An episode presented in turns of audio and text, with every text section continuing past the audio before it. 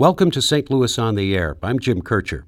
This Saturday marks the 50th anniversary of the Apollo 11 lunar landing when humanity took its first steps on another planetary body via astronauts Neil Armstrong and Buzz Aldrin.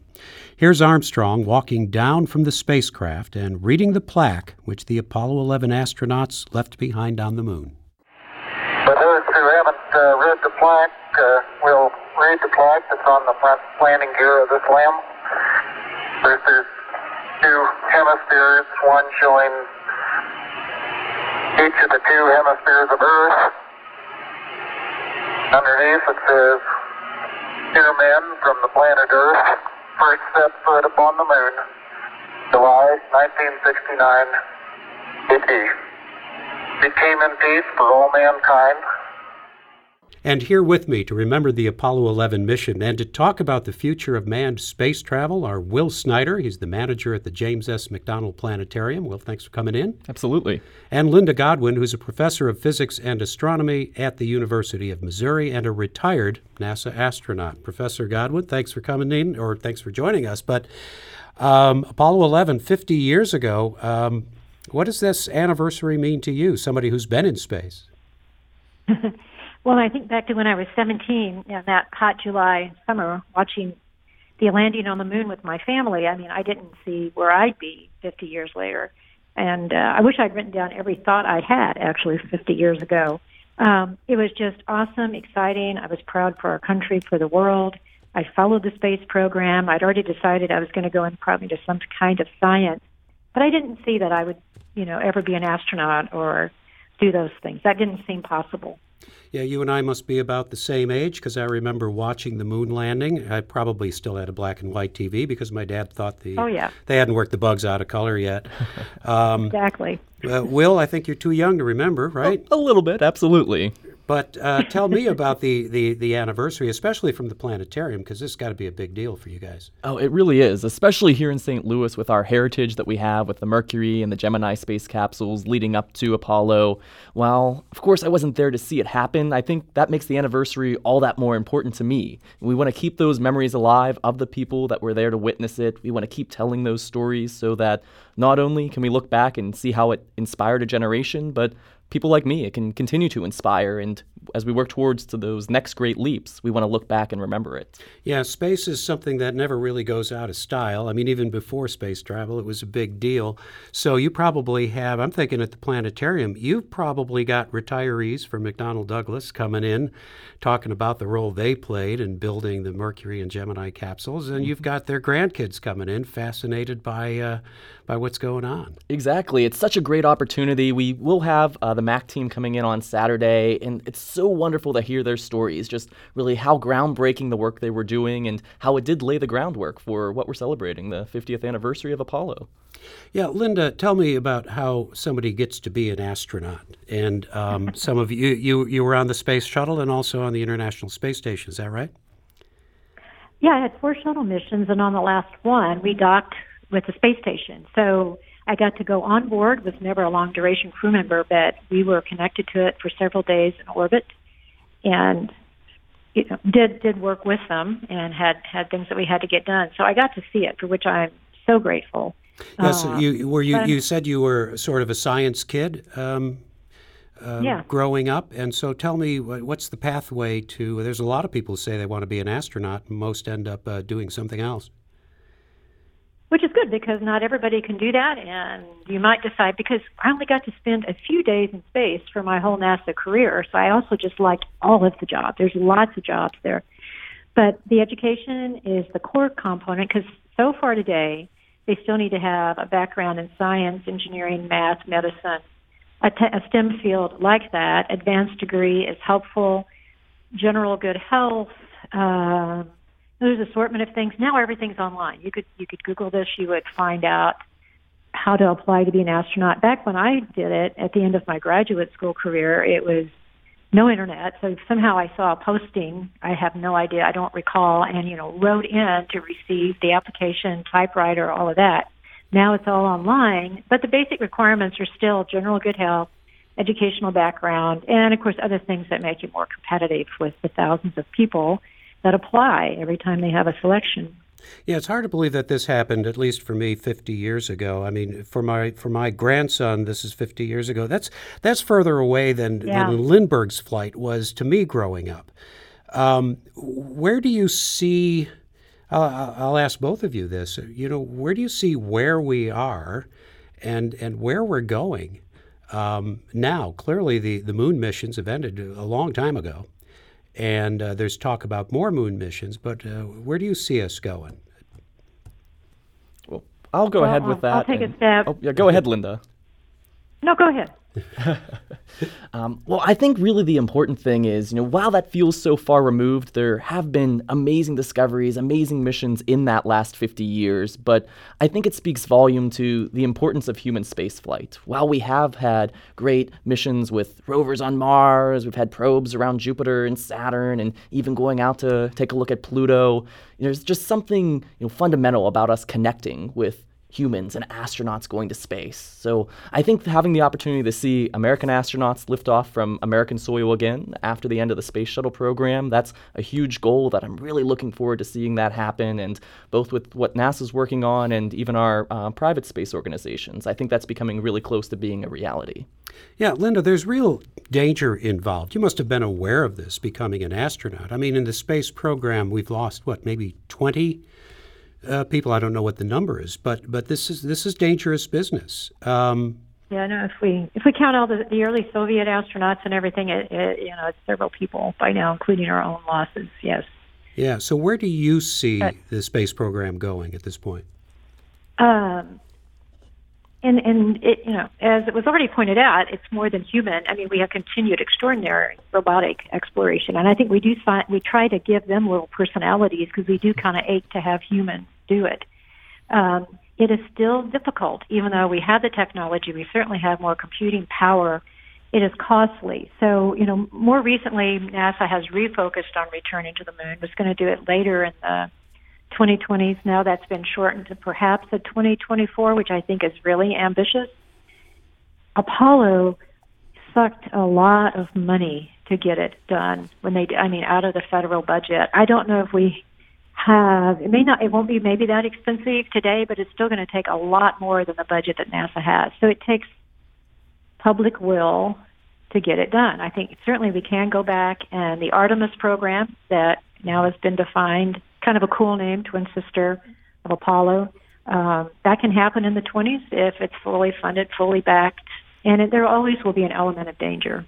Yeah, certainly the situation, whether it's uh, the political, budgetary, the world situation back then. Let's go back 50 years. We thought it would be fun to listen to the reactions from people on the street in St. Louis in 1969. Here are some St. Louisans discussing the launch of Apollo 11. This audio is courtesy of KSDK News. I want to tell you, I had the biggest thrill I've ever experienced. I was just waiting for that moment, you know, and I thought this was tremendous. This is something that, well, it's so new that we, we don't know the immensity of it. A lot of people think we're wasting a lot of money on this space program. Do you agree with that? Well, I really don't think so. I think you got to look at the long range factor of it. You know, a lot of people thought we were like wasting a lot of money when we came over across uh, Mississippi back in 1803. What about you? Would you like a t- trip to the moon? All expenses paid, yes. Uh, I can't see how this is going to aid uh, uh, our plight here on, uh, in the United States for the poor. I think really what's going to happen is uh, that by the time they get up there, something, you know, don't go wrong, some difficulties don't come up, and they can't master this, don't be stuck. I do sure wish them lots of luck and Godspeed and that they get back safe. Oh, I think it's really a great event for a man from just our planet, not just the United States, to get on a, be actually be on another world. You know, when I'm 84 now and I can't enjoy anything much anymore. You don't think you'd like to go to the moon? How would I get there, Walt? I mean, if they had a flight to the moon, would you uh, would you like to book passage? I don't even get to go into the uh, into the arch. there you go. Well, Linda, when you first uh, launched off, uh, what year was that when you were on the space shuttle? My first flight uh, was April of 1991. So t- tell me a little bit about your memories of, of, of just the launching? I mean, what, what were your what were your emotions at the time? I know you were well trained and well prepared, but it's still the real thing must be a little different. We trained in so many different pieces, you know, simulator here or there, water tank, classroom, uh, robotic simulators, you know, what is the real thing? And and so there was a lot of unknown and just how it was going to feel, how it was going to be, uh, what's that liftoff like? Uh, and even though I got to do that liftoff four times, it never felt routine. I can tell you that. Uh, so it's quite a ride. Uh, you know, I've watched a lot of the video of the Saturn V's lifting off. They were so powerful. The shuttle actually had as much thrust, but it had, you know, it was burning fuel at a kind of a different speed. It had a different second stage. I mean, there was a lot of differences in how those vehicles were crafted. So I don't know if I can say I know what the Apollo guys felt, but I will tell you the shuttle ride on Ascent was pretty exciting. Mm-hmm. Yeah, and the thing about the, the, the early astronauts, especially the Mercury astronauts and Gemini and Apollo, those those guys were test pilots. Um, the the training has moved from you, you. You didn't fly the shuttle; you were there to do other things, weren't you?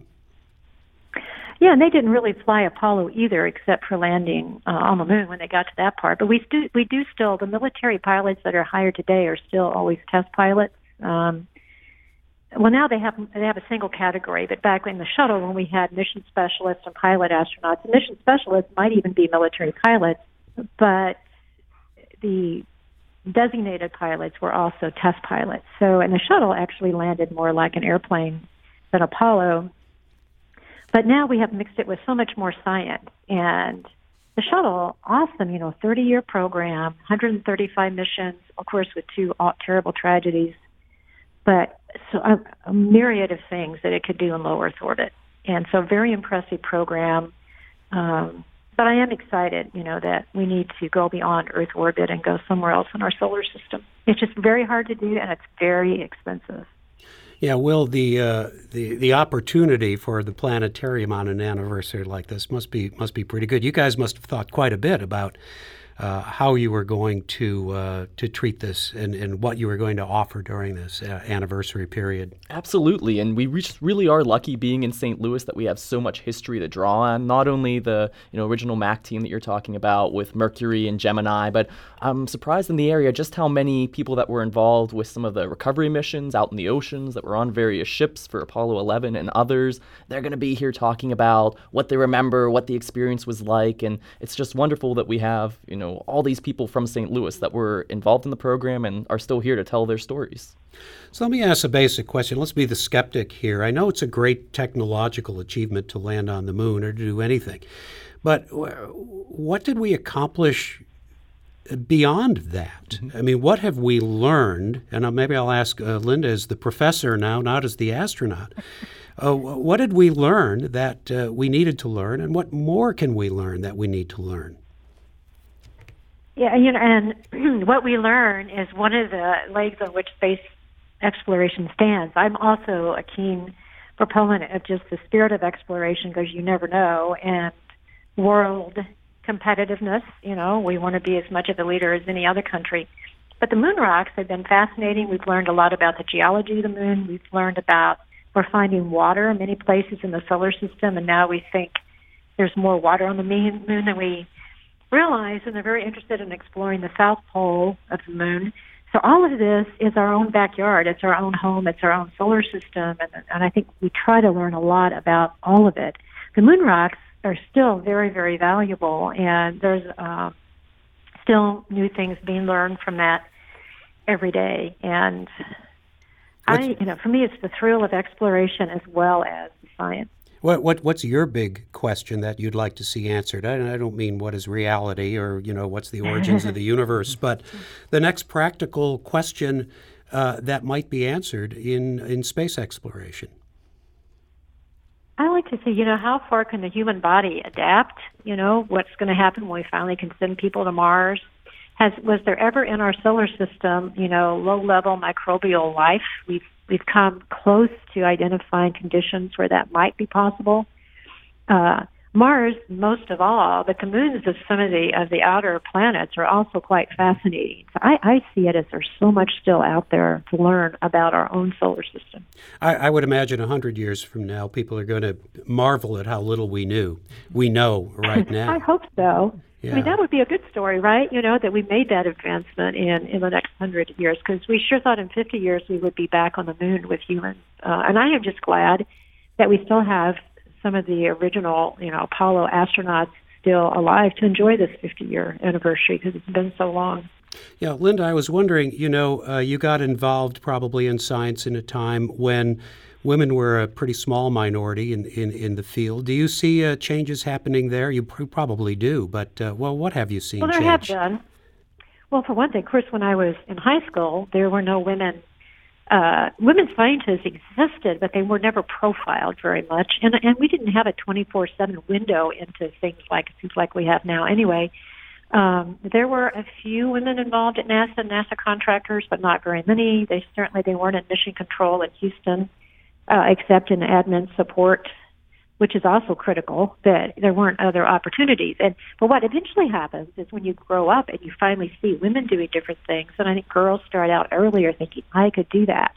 So I, I go back to my 17 year old self. I never really thought about being an astronaut because I don't think I even thought then, well, when are they going to hire women? The fact that they didn't have any just made it kind of seem like something you couldn't do, you know. And and that has changed. And and once women were allowed in combat, and now there are more military pilots and test pilots, and we're getting more competitiveness on that end too. People who apply for NASA, as well as other roles. I mean, you know, academia. Uh, women who go into STEM go in for the advanced degrees, and there's still a lot of challenges for them. But now there are more mentors, there are more role models, and hopefully more encouragement at a young age. So, give me a prediction. Uh, will we will we be back to the moon first, or will we be heading for Mars instead? Do you think? Well, I think it'll be. I mean, NASA right now is is saying the moon, and I kind of, you know, it's such a more even as difficult as it is, it's achievable within a span of years. Mars, uh, it's just going to be a real challenge in terms of safety and cost.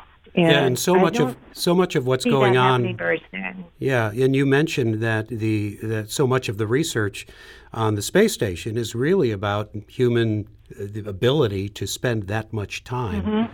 And um, what about you, Will? What would Yeah, you like? interested in- Oh, go ahead. Well, we're very interested in what happens to the human body in six months and a year at microgravity, for sure. Will, what would you like to see, or what people coming into the planetarium would like to see? A, another moon landing or or a Mars mission? I, I think people are excited about both, and I definitely agree with Linda that the moon's the more realistic and more immediate. But you know, I already hear people talking that the next person to land on the moon will be our first woman on the moon, and I think that ties in great to your previous question. We really want to see that happen, and I think you know, as we talk about that subject, with this anniversary in particular, more than even the 40th anniversary a few years ago, it's great that we're getting to highlight more of the women that were involved in the NASA missions with Hidden Figures and other programs and books that have come out about that recently, so that Mhm. over the next couple of years we'll be able to have those, you know, other uh, role models and astronauts on the moon too. Yeah, well, thanks for joining us and talking about the 50th anniversary of the moon landing. Will Snyder is the manager at the James S. McDonnell Planetarium, and Linda Godwin is a professor of physics and astronomy at the University of Missouri and a retired NASA astronaut. Will, Linda, thanks for joining us today. Thank you so much. Thank you so much. This is St. Louis on the Air on St. Louis Public Radio, 90.7 KWMU.